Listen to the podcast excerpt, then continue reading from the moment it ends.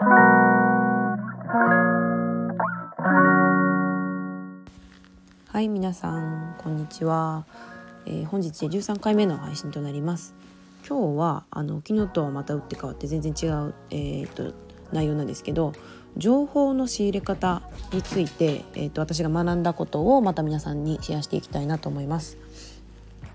とですね、私の主な情報の仕入れ先って、えーと、普段から言ってるんですけど Voicy あの音声配信アプリの Voicy がメインなんですよ、まあ、このスタエフみたいな感じの。 Voicy でいつも、えーとまあ、インフルエンサーの方というか結構私がフォローしてる方はあの企業経営されてるぐらいの方あの企業、えーと、会社を持たれていなくても、まあ、それぐらいのレベルの方個人で活動されてるけど結構そういったうんと、まあ、大きなお金を動かしている方とかそれぐらいの経験がある方っていうのの方々のあの配信をあの中心に聞いてるんですね。で、えっとまあ、私がよく聞いてる勝間和代さんも結構、えっと、好きでよく聞くんですけど勝間和代さんあんまりね Voicy で発信されてないんですよね。あのちょっと残念なんですけど YouTube がなんかメインなのかな？ちょっと分かんないんですけどあと本とか。でね本もあの結構あの読ませていただいてえっとね最近ですとでえっとライフハック勝間和代さんの「ライフハック」っていう本を確かこれ Audible で聞いたと思うんですけどこれもあの耳から仕入れる耳から情報を仕入れて多分なんかやりながら、えーと、この本をあの読んだというか聞いたと思うんですけどちょっと確かに覚えてないですけど確かそうだったと思います。で、えっと、この本の中でですね、えっと、勝間和代さんもおすすめしているんですが、えっと、情報は二次情報で人から仕入れるのがいいよっていうふうにおすすめしてます。あの人から聞く、お友達すごくあの信頼できるお友達があの情報がすごく確かなあの信頼できるお友達がいるんだったらお友達もいいんですけど、まあ、私みたいにこういったインフルエンサーというかあの情報を発信されている方から仕入れるのが良いよとお勧めされていました。でこれすごくね私もね本当にあのそうそうだなと思うんですけどやっぱりあの人というフィルターを通すとすごく情報があの濃縮されるんですよ。あのまあ入りや脳に入りやすいっていうのもありますけどね文字バーって読むよりあの人から口で伝えてもらった方があのなんか頭に入りやすくないですか？私だけかな なんか頭に残りやすいんですよ。であのでねちょっと前からあのキンコンの西野さんもあの Voicy であの有名なあのパーソナリティでなんですけどキンコン西野さんもずっと前から言ってるんですけどこの個人のあの情報発信っていうのがもう最近はですねなんかもう誰でもできるようになってきてあのこの情報が溢れてる時代になってきたと。ででやっぱり、まあ、そういう時代だからこそあの信頼が本当に何より大事だよっておっしゃってましたね。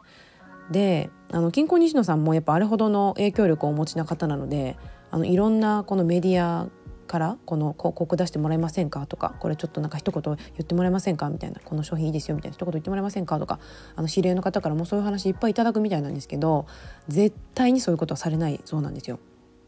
やっぱりちょっとお金がもらえるからとかそういうのではもう絶対にそのなんですか自分のを信じてこの聞いてくれてるリスナーさんをなんか売らないというかそういうやっぱ自分のことを信じて聞いてくれる人たちに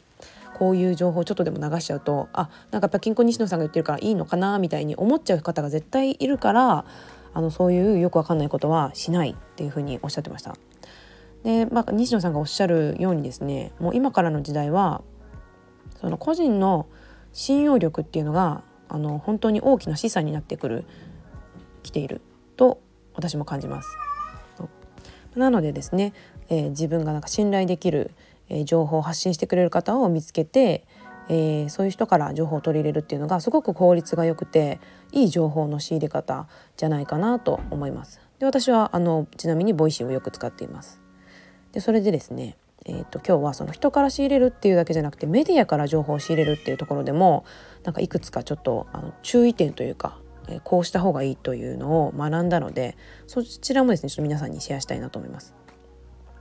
でこの情報は、えー、谷口隆久さんという、えー、環境活動家環境活動の、え、講演をされている方の YouTube を見て学んだことなんですけど私あの環境活動とかにもちょっと興味があってたまたまですねこれ全然関係なくてめあのこの情報のこととは関係ないところのあの YouTube 聞いてたんですけどあのこの方がですねメディアリテラシーっていうテーマでもあの YouTube であ YouTube でというかあの実際にですね講演をされていてでその講演の内容が YouTube で、えー、と流れていたのでちょっとその内容をちょっとね皆さんにシェアしたいなと思います。で谷口隆久さんは、えー、と高校卒業後ですねあのイギリスの方に留学されていたそうででその時にですね、えー、とこのメディアリテラシーっていう概念っていうのをあの学んだというか、えーとまあ、日本ではあまり、えー、重視してこなかった考え方が身につきましたよっていうふうにおっしゃってました。で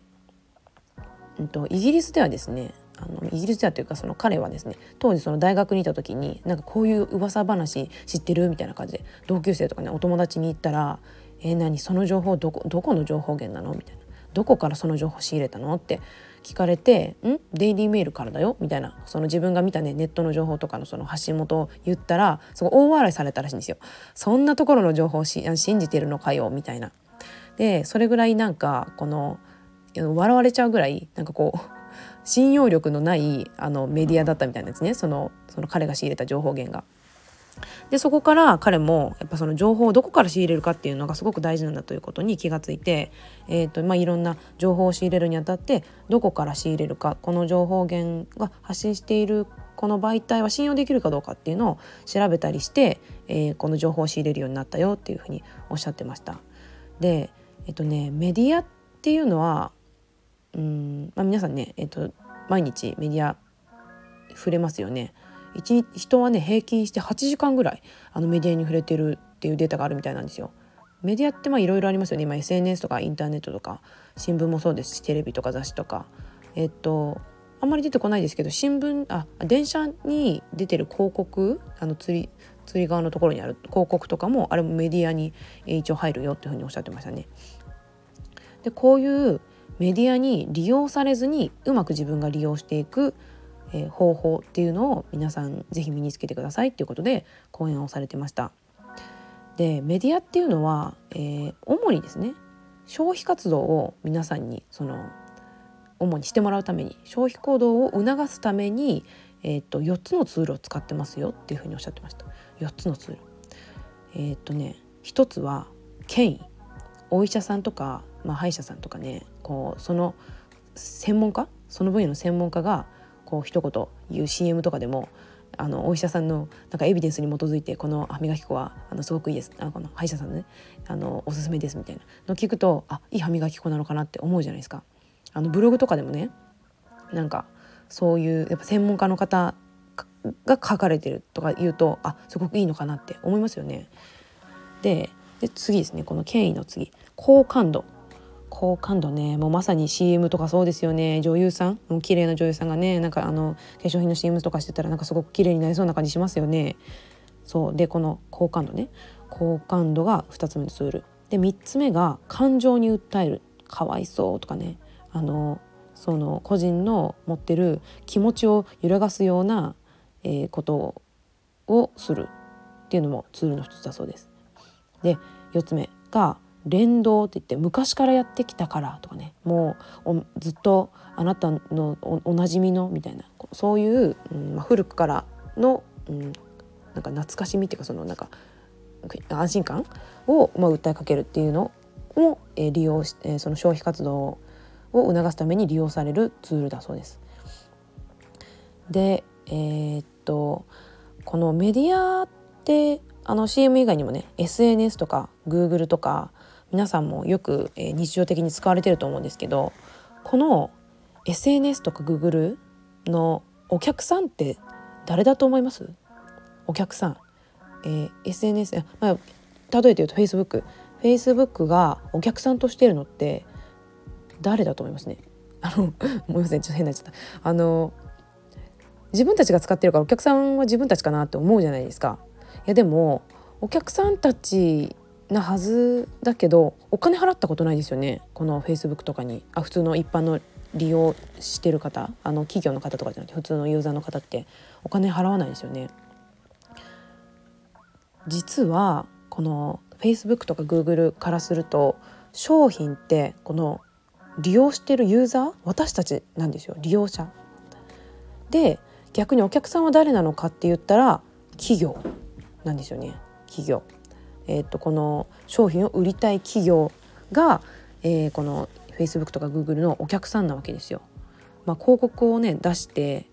あの買ってくれる人に届けたいということでこの Google とかに、えー、お金を出して企業がお金を出して広告を出しているので私たちが実は商品なんだっていう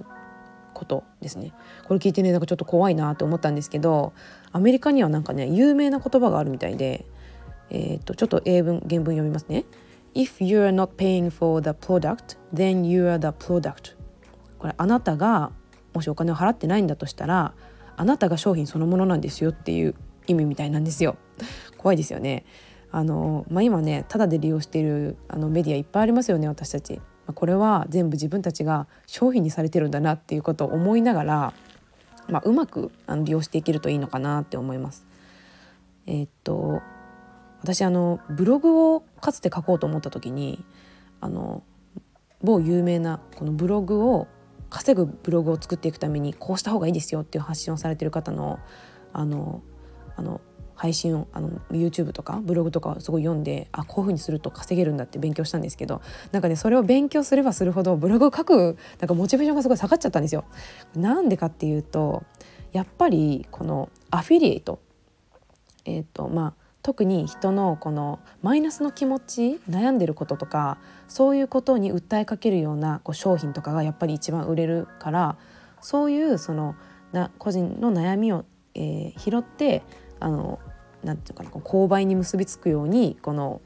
サイトをどんどん構築していくんだよっていうのを読んでそれはまさにそうだなってあの確かにその悩みを解決できる商品を売ってあげてその人の悩みが解決できたらすごくあのためになるしあのいいことだといいサイトだと思うんですけどなんかちょっとあのやっぱ売る売るために何、うん、て言うんですかね自分が本当にその商品がいい商品かどうかわからないけどそのその記事を作っていかなきゃいけないのかなっていう風になっちゃってでねそのやっぱ自分が信じてる商品ってあるじゃないですか。もともと自分が使ってすごくいいなって思ってる商品をできれば買進めてで買ってもらって自分にも利益が入ればすごくウィンウィンなのでそういうなんかビジネスモデルってできないのかなと思ったんですけどあの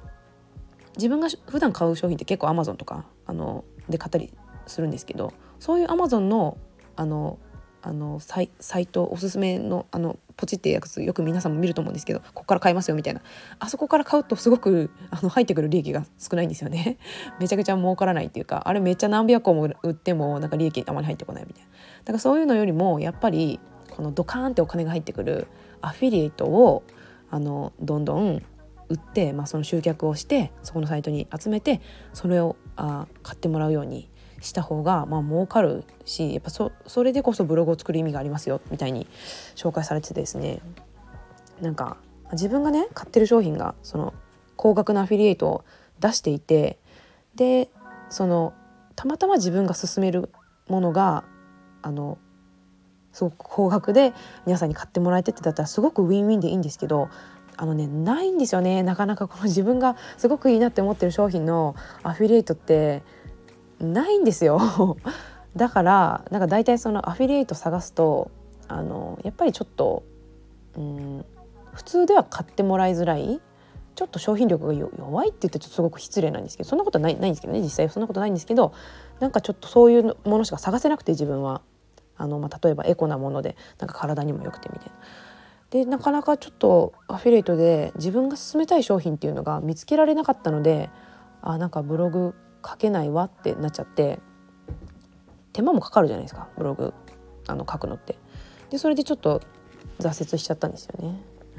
まあでもねとはいえちょっと文字で見た方が分かりやすい説明とかもあると思うんで一応今後はあのぼちぼちですね音声配信しながらあの文章で残すっていうこともしていきたいなと思うんですけどまあそういうこともあってですねやっぱりメディアっていうのは、うん、あのなるべくその利用されないでうまく利用していってほしい私もそうしたいなと思って今回は、えーと、こういった内容にしました。えーと、もうちょっとこのメディアリテラシーについてお話ししたいことがあったんですがちょっと今日長くなっちゃったんで、えー、この辺で終わりたいと思います。はいそれでは